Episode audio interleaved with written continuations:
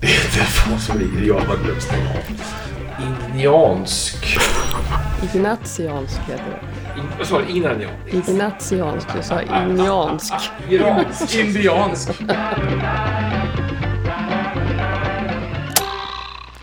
Hej och välkommen till Reformera-podden.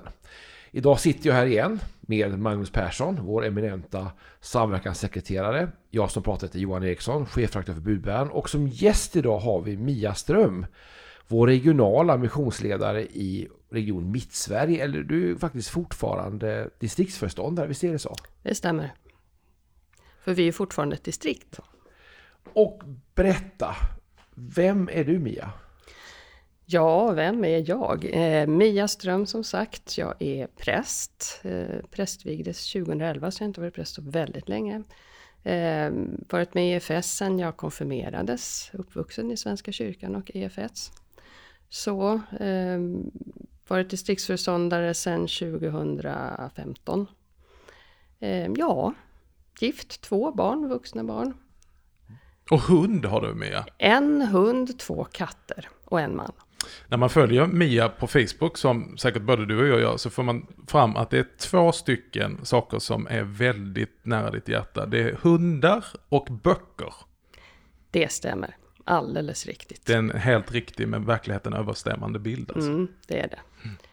I vår fas att försöka komma till skott och sälja vårt hus så tänkte jag att jag skulle vara rationell och satsa på mer e, fler e-böcker istället. Tills jag såg eh, eh, Anders, eh, Anders Sjöberg hade lagt upp en bild på sitt bibliotek. Mm, jag och insåg att det blir inga e-böcker för mig. Det blir ett större bibliotek. Amen. Vi pratar ju i den här eh, podden om eh, kyrkans stora och rika skattkammare. Och här tycker du det är spännande att tala med dig Mia. Du har, eh, ska man säga, rotat runt i den här skattkammaren och speciellt så vill vi tala om idag olika andliga praktiker som faktiskt kan hjälpa oss som kristna och som församlingar att på något sorts dynamiskt sätt att i den tradition vi befinner oss i också förvalta och ta del av och förena med vår tradition. Sånt som nödvändigtvis inte är, är det första vi tänker på när vi eh, tänker på vår tradition. Du har sysslat med retriter, ignatiansk spiritualitet, om man säger det med ett väldigt fint namn. Förklara lite grann, hur kom du in på den vägen höll jag på att säga och hur upptäckte du det här? Eh, den upptäckte jag egentligen genom, från början genom eh, Veronica Videll. Hon var gårdspräst på Åkergården och också and, andlig vägledare. Och hon försökte under ett antal år få mig att vara med på en retreat. Men de inföll alltid när familjen hade födelsedagar, så det tog lång tid innan jag kom dit hen. Men det var faktiskt när jag gick, min press, eh, gick på pastoralinstitutet så gjorde vi en retreat. Och den upplevelsen av att göra en bibelmeditation, den, eh, jag hade varit intresserad innan, men den, den slog an någonting hos mig som jag kände, det här, det här måste jag gå vidare med. Mm. Och på den vägen blev det.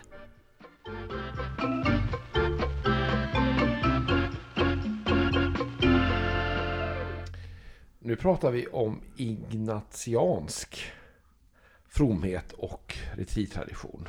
Och jag jag blir lite nervös när jag hör ordet bara liksom. Kan du bara berätta för oss ärkereformatoriska lutheraner vad det här handlar om? Blir du eh, nervös av Ignatius eller av ordet ignatiansk? Både att uttala det korrekt, men också innebörden av Ignatius av Loyola som har gjort mycket gott, men också eh, inte i alla stycken för mig. Han har ställt till en del elände också tycker jag för oss Mm, lutheraner. Okej. Historiskt sett i alla fall. Mm. Eh, ja, Ignatius var ju samtida med Luther, men vad man vet så träffades de aldrig. Det finns, tycker jag, många beröringspunkter mellan Luther och Ignatius, inte minst i det sätt som de eh, som den erfarenhet de själva var med om kom att prägla hur deras kallelse sedan. För de gjorde på ett sätt, de är otroligt olika som personer men gjorde väldigt likartade upplevelser faktiskt. Eh, Ignatius han var ju, eh, jag vet inte hur mycket historia vi ska ta om honom, men han, han hade en, en historia av att eh, han fick en kanonkula i benet, eh, fick benet helt krossat och låg i konvalescens under en lång period. Hade ingenting kul att göra mer än att läsa helgonberättelser och använda sin egen fantasi. Och där kom han fram till att när han fantiserade om de fantastiska riddardåd han skulle utföra och den fantastiska jungfruns gunst han skulle vinna, så gav det väldigt mycket glädje i stunden, men det gav ingen god eftersmak. Men när han däremot använde sin fantasi till att fantisera runt att, att bli som helgonen, att göra någonting för Kristus, då lämnade den god eftersmak. Där var själva början till hans väg, så att säga. Att, att sen utröna hur, hur fungerar det här? Vad är det som drar åt det ena och det andra hållet? Och han hade ju en lång resa, eh, för han gick ju egentligen in i det här och gjorde samma sak som han gjorde när han var riddare. Fast med ett annat förtecken. Och när han kom underfund med, under stor vånda och en riktigt stor personlig kris, att det han egentligen gjorde var att försöka förvärva Guds nåd genom att vara en riddare för Kristus. Och han var liksom på randen att ta sitt eget liv. Men Jesus bröt in och förvandlade det här. Därifrån började egentligen den riktiga vandringen när han börjar utröna det här runt vad drar oss till Gud, vad drar oss bort ifrån Gud? På vilket sätt kan vi Eh, kan vi tjäna Jesus Kristus på det sätt som han har tänkt med var och ens liv? Och ur det här kom hans andliga övningar, det kom eh, det som är hans paradgren, ur, andlig urskiljning, hur gör man de goda mm. valen och så vidare. Jag tycker det är spännande det här med just, du säger med kris. Eh, det finns ju en hel parad av människor i kyrkohistorien, såväl som bibliska gestalter, där vi säger att krisen är inte slutet, utan krisen är tillfället till vändningen och en helt ny början. Många har ju eh, kallat retriten för den planerade krisen, kanske på ett andligt plan. Eh, vi lever ju i ett tillfälle där folk på olika sätt och vis upplever att deras värld skakas och eh, vi har svårt för att hantera just kriser. Kan kriser vara ett tillfälle då man söker sig till retriten och därigenom hittar ny väg framåt? Det kan det absolut vara. Människor åker på retreat av väldigt många olika skäl, men kris är inte ovanligt. Men det är inte heller ovanligt att det blir en kris under en retreat. Just det. Att, att det här att så tydligt gnugga sitt liv mot Jesu liv och mot mm. ordet eh, kommer liksom allra djupast in på ett sätt som är svårt att göra i, i vardagen. Fast retriterna egentligen var någonting som gjordes i vardagen, Ignatius form av retriter. Så gör det så. Behöv, behöv, behöver vår, vår tid och också som samhället ser ut idag med vårt enormt höga tempo, är det mer än någonsin eh, tid för att återerövra retriten? Ja, det tror jag. För att retreatens ram värnar den här tystnaden och den här tiden, till, äh, eh, odelade tiden tillsammans med Gud. Man kan luta sig mot ramen och säga att nej men jag är på retreat, där har vi inga mobiltelefoner, där använder vi inte mail. Och så kan man luta sig mot det och får liksom stiga av det här hysteriska ekorrhjulet vi oftast ägnar oss åt. Johan, det här låter ju som någonting för dig, ursäkta att jag hänger ut dig nu igen, men det är ju din roll. Ja. Har du varit på någon retreat? Ja, flera stycken faktiskt och, och började ganska tidigt i, i, i fromhetsvandring, åka på retreat, framförallt tyst retreat både i katolska faktiskt och protestantiska sammanhang. Så jag tycker, jag tycker det är väldigt bra. Sen finns det, jag har en spaning här, det kan bli lite grann som i lumpen när man fick lunginflammation och man gick till förbandsläkaren. Han sa att ta två Alvedon och återgå i tjänst. Att det kan vara lite grann att jag möter många pastorer som är slitna och på gränsen och det är liksom ta två Alvedon, åk på retreat, kom tillbaka nästa vecka och ta tag i alltihop igen. Kan det vara lite så? Ja, i värsta fall, men så är ju absolut inte tanken med det. Eh, för, för, ibland så tror jag att det är precis så att man, det blir någon slags eh, konstgjord andning i ett antal dagar och så är man tillbaka i samma tempo igen. Men, men retreatens frukt är ju meningen att bära frukt ut i vardagen så att också ens vardagsliv förändras. Och att, att, eh, att det man har fått det ska man kunna ge vidare också. Så det är inte meningen att, att man bara ska få dra ett så djupt andetag att man kan köra 381 år till tills nästa retreat. Men då ska egentligen retriterna vara någonting återkommande tänker jag, som tar Tulo i tid. Du ska ta retriten i tid.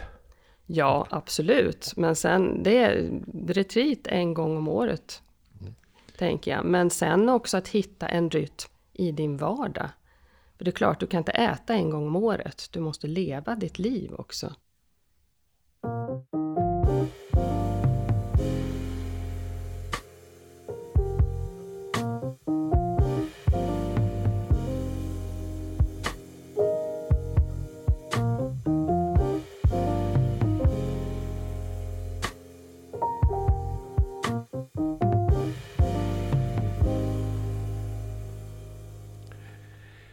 När vi nu pratar om retreat och det här ignatianska, nu sa jag nästan fel igen, Ignatianska. Ignatianska, Ignatius. Ja, nej, men han har en speciell metod också. Vi pratar om den typen av retreat. Kan inte du berätta men vad, vad är det då som är så speciellt med en ignatiansk retreat?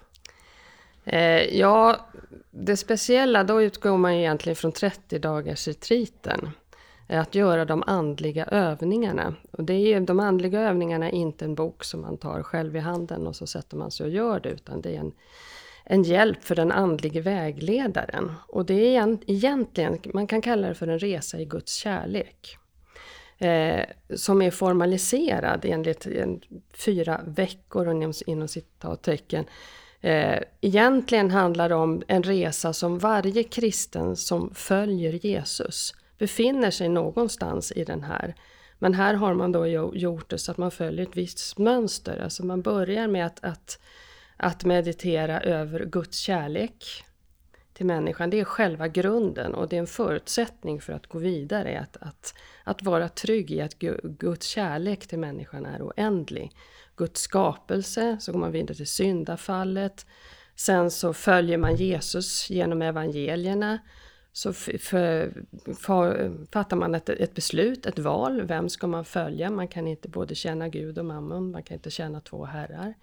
Och så fortsätter man, följer man Jesus mot korset och, och Jesus in i uppståndelsen. Och i det här så gör man det på ett väldigt, eh, alltså med den här metoden att använda fantasin. Att tänka sig att, att man faktiskt är där. Man går med Jesus genom evangelierna man, man lever sig in i om, om, om jag är där, vem är jag? Vad händer? Vad säger Jesus till mig? Vem är jag på vägen till korset? Är jag, eh, bär jag korset? Är jag en som står bredvid? Och det här, är, det här behöver man göra. Det här går egentligen inte riktigt att förklara. Det här behöver man göra och erfara. Och det här är, jag har inte gjort någonting som liknar, som på, så djupt har eh, påverkat mig, skulle jag säga. Så, så djupt har påverkat min relation till Jesus som det, det måste jag säga. Vilket är formatet med när man gör det här och vilka rent konkreta praktiker eller verktyg använder man sig av? Hur, hur ser en dag ut och hur ser upplägget ut i sån här? En dag på en retreat? Mm. Eh, ja, Ignatius han gav ju sina andliga övningar i vardagen. Eh, så folk jobbade och hade sitt eget. Och det, har, det präglar också hur en retreat, eh, i alla fall så som den är tänkt från början, är. Att då är det oftast eh, ja, en, en morgonbön eller någonting. Men sen, och så har man ett samtal med en vägledare. Sen har man hela dagen för sig själv, för bön och meditation. Och så brukar det vara en mässa på kvällen. Ofta i Sverige och i Kompass så har man lagt in tideböner i det här också. Det, så ser det egentligen inte ut. Om man åker till exempel till St. Byness i, i Wales så är det inte så, utan då har man en hel dag. Däremot är vägledaren noga med att, att, att man har en plan för sin dag så att säga. Så att man, eh, ja, vilka tider man ber och vad man ska göra och så. Men, men det är väldigt, väldigt mycket tid för att ensam vara inför Herren. Mm. Eh, de säger att människor som eh, är vana vid att leva i den här rytmen eh, har möta, inte bara Gud, utan möta sig själv i ensamheten. hantera till exempel sådana här tider vi, vi möter nu under den här coronatiden på ett mycket bättre sätt. Vad är det man lär sig när, i mötet, har du hört uttrycket också, inte bara möta Gud utan också möta sig själv i ensamheten? Mm. Det var ju någon eh, som sa, jag tror det var i den stora tystnaden, att, att den som möter sig själv och vågar möta sig själv kommer till slut möta Gud. Mm. Och eh, mycket av det vi gör och det tempo som vi håller, det handlar ju också om, om en, en, oro för att möta sig själv och kanske också en oro för att möta Gud. Mm. Och där tror jag att, att, att vara van vid det här, att tiden kan få stå still. Att det är inte farligt när det blir tyst. Eh, det här mellanrummet är inte farligt, där möter Gud oss. Det tror jag kan göra det enklare i alla fall att möta en sån här tid. Ja, vi nästan, ibland kan man uppleva att vi, vi inte bara är rädda för det och försöker undvika det, utan ibland är vi också på flykt ifrån oss själva. Mm. Vi flyr åt andra hållet och springer bort ifrån det som vi lite har på känn kan bubbla upp om vi ger det utrymme. Och på det viset så springer vi omkring med en tidsinställd bomb på något sätt. Och eh, då kan man ju tänka att en retreat kan bli den här planerade krisen. Alltså strategiskt säga att okej, okay, jag måste låta det här smälla. Vad säger du Johan, vad vill du fylla på? Jag tänker mycket på metoden här med att visualisera, om jag har förstått det. Att, fant att, att med fantasins hjälp gå in i bibelordet. Och jag tänker att man kan ju praktisera även i vardagen. Det är inte bundet till retriten egentligen. Det är något som jag kan ta med mig i min egen bibelläsning. Ja, absolut. Definitivt. Det är. Sen, sen ska jag säga att all, det passar inte alla människor. För vissa så passar lectio divina, det vill säga att läsa bibelordet och låta, alltså ta vara på de ord som sticker ut bättre. Men, men eh, sen är det också en träningssak. Vissa av oss har livlig fantasi. Och då, eh, då är det ganska enkelt att kliva in i det. För andra är det en träning. Det är också en träning att vara i den här stillheten. För det finns det många som säger att jag kan inte det. Jag skulle klättra på väggen efter två dagar. Eh, ja, jag klättrar också på två väggarna efter två dagar, men det är en träningssak. Så att man ska inte ge upp bara för att det inte känns självklart enkelt. Ja, för just, just det du säger nu, det får man ju ofta höra då att ja, men det här är en speciell person som retriten eh, eh, anpassas till, eller passar för. Men min erfarenhet när jag möter att nej men det är ju personer precis som jag. Mm. Som har sett nödvändigheten av detta, alltså kanske tvärtom, just för att jag är inte en som naturligt söker mig till stillheten så behöver jag planera den här mm. avbrottet i min tid. Så tänker jag just med, med reträtten då att det, det händer ju någonting. Det är en process man går igenom. Det är, alltid händer inte första dagen. Jag, jag, jag tänker det är väldigt intressant med att vara på tyst retreat och att finnas nära andra i tystnad och vad det händer över tid. Och, jag, och att förmåga i jobbet många gånger. Och jag tänker mycket som man känner och är vana att umgås. Man plötsligt är instängda nästan en hel vecka under tystnad man kommer ut på andra sidan med ett helt nytt språk faktiskt. Mm, det, det är väldigt fascinerande. Jag var på en retreat där jag inte kände någon överhuvudtaget. Det, det enda vi gjorde innan vi gick in i retreaten var att dricka kaffe, inget mer. Men när vi kom ut ur retreaten efter åtta dagar, då, då var det är som man känner varandra. Man, man har lärt känna varandra i tystnaden på, på ett sätt som, det är väldigt, väldigt märkligt, väldigt speciellt. Mm.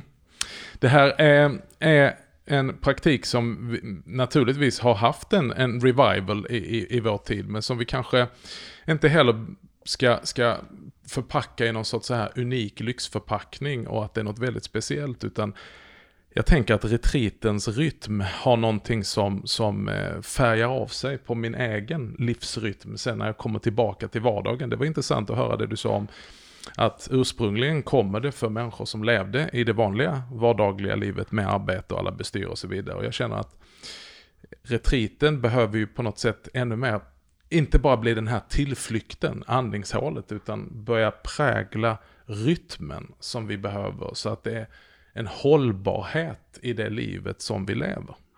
Mm, absolut, och, och jesuiterna de, de eh, lever ju inte i kloster. Utan man ser hela världen som ett kloster. Mm. Och, och, det är ju just det här att leva så, fast i världen, alltså i, i det samhälle och det liv som vi lever. Att hitta den här rytmen och träna upp det här lyssnandet också, att kunna höra eh, kunna läsa av vad drar mig nu mot, mot Gud, vad drar mig bort i den vardag där jag lever.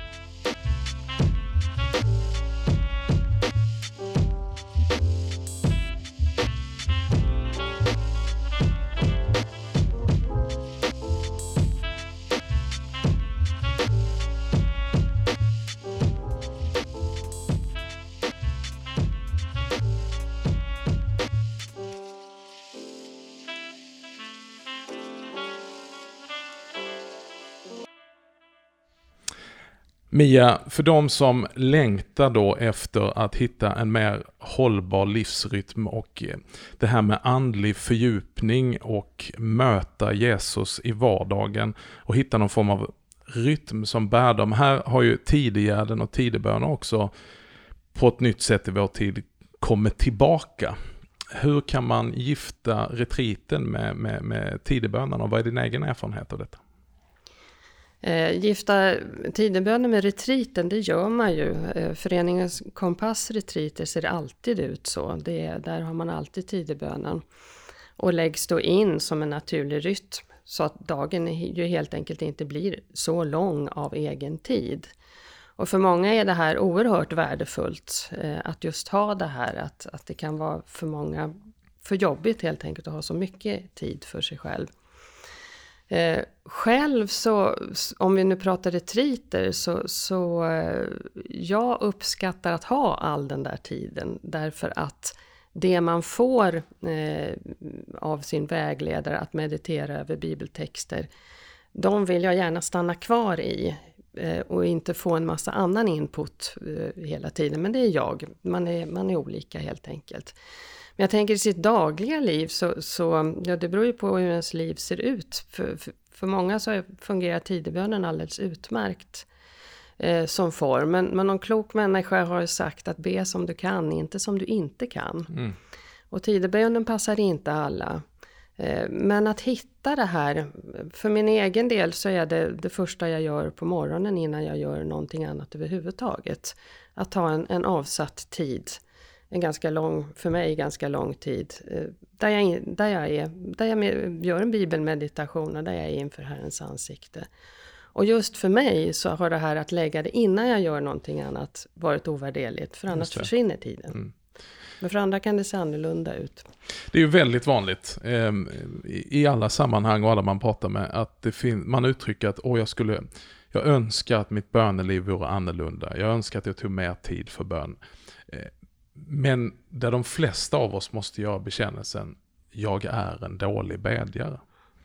Eh, det är någon sorts allmänmänsklig, även bland präster och pastorer. Vad, kan vi, vad finns det för någon hjälp att, att, att finna här? För den som upplever att, vad gör jag?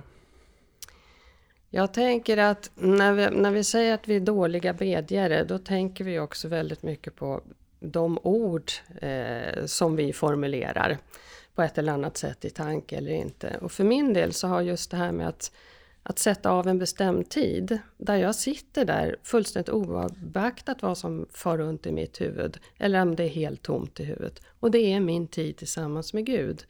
Och oavsett om jag nu lyckas formulera det här eller om, om den här meditationen spårar ur fullständigt eller om jag faktiskt till och med ibland somnar så tänker jag att det är en hjälp. För det är min tid in i, tillsammans med Gud som jag har satt av till det. Och det, alltså det, det ger någonting. Eh, alltså Gud är där, det är han ju alltid.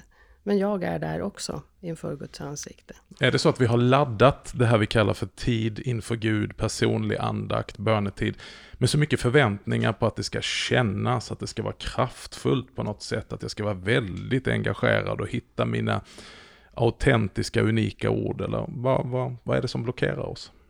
Jo, men det tror jag. Eh, att, att vi, det finns en ambition. Vi har en idealbild av hur, hur den här bönestunden ska se ut. Och det kan vara olika beroende på vilken tradition man hör hemma i. Vad som ska hända eller vad man själv ska göra eller så.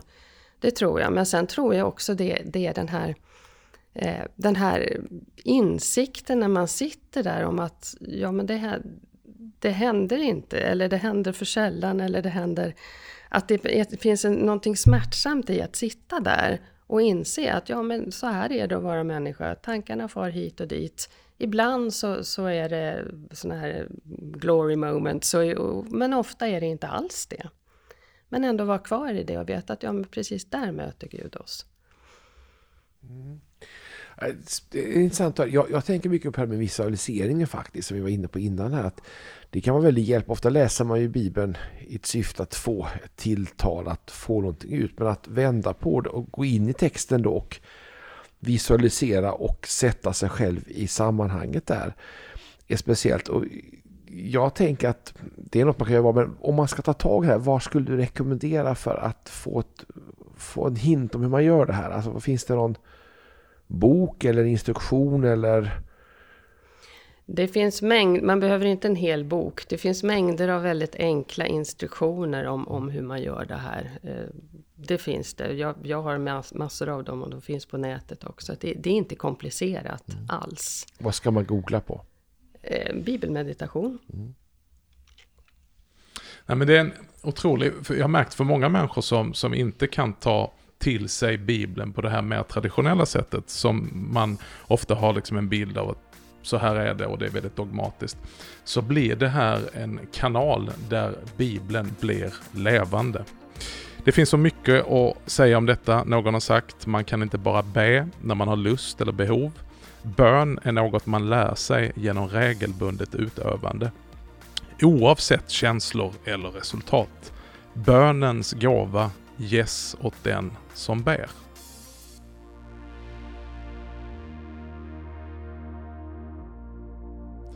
Mer om detta vid nästa tillfälle. Vi har glädjen att ha Mia med oss även i nästa avsnitt. Tack ska du ha för att du lyssnade på Reformera-podden idag. Tack Johan Eriksson och tack igen till Mia för att du har bidragit med. Tack till Dan Woodrow som är vår producent och Andreas Lundström som är vår klippare. Reformera-podden görs i samarbete med EFS och Budbäraren och vi finns på sociala medier och på hemsidan reformera.net. Tills nästa vecka, ta hand om dig och Guds rika välsignelse.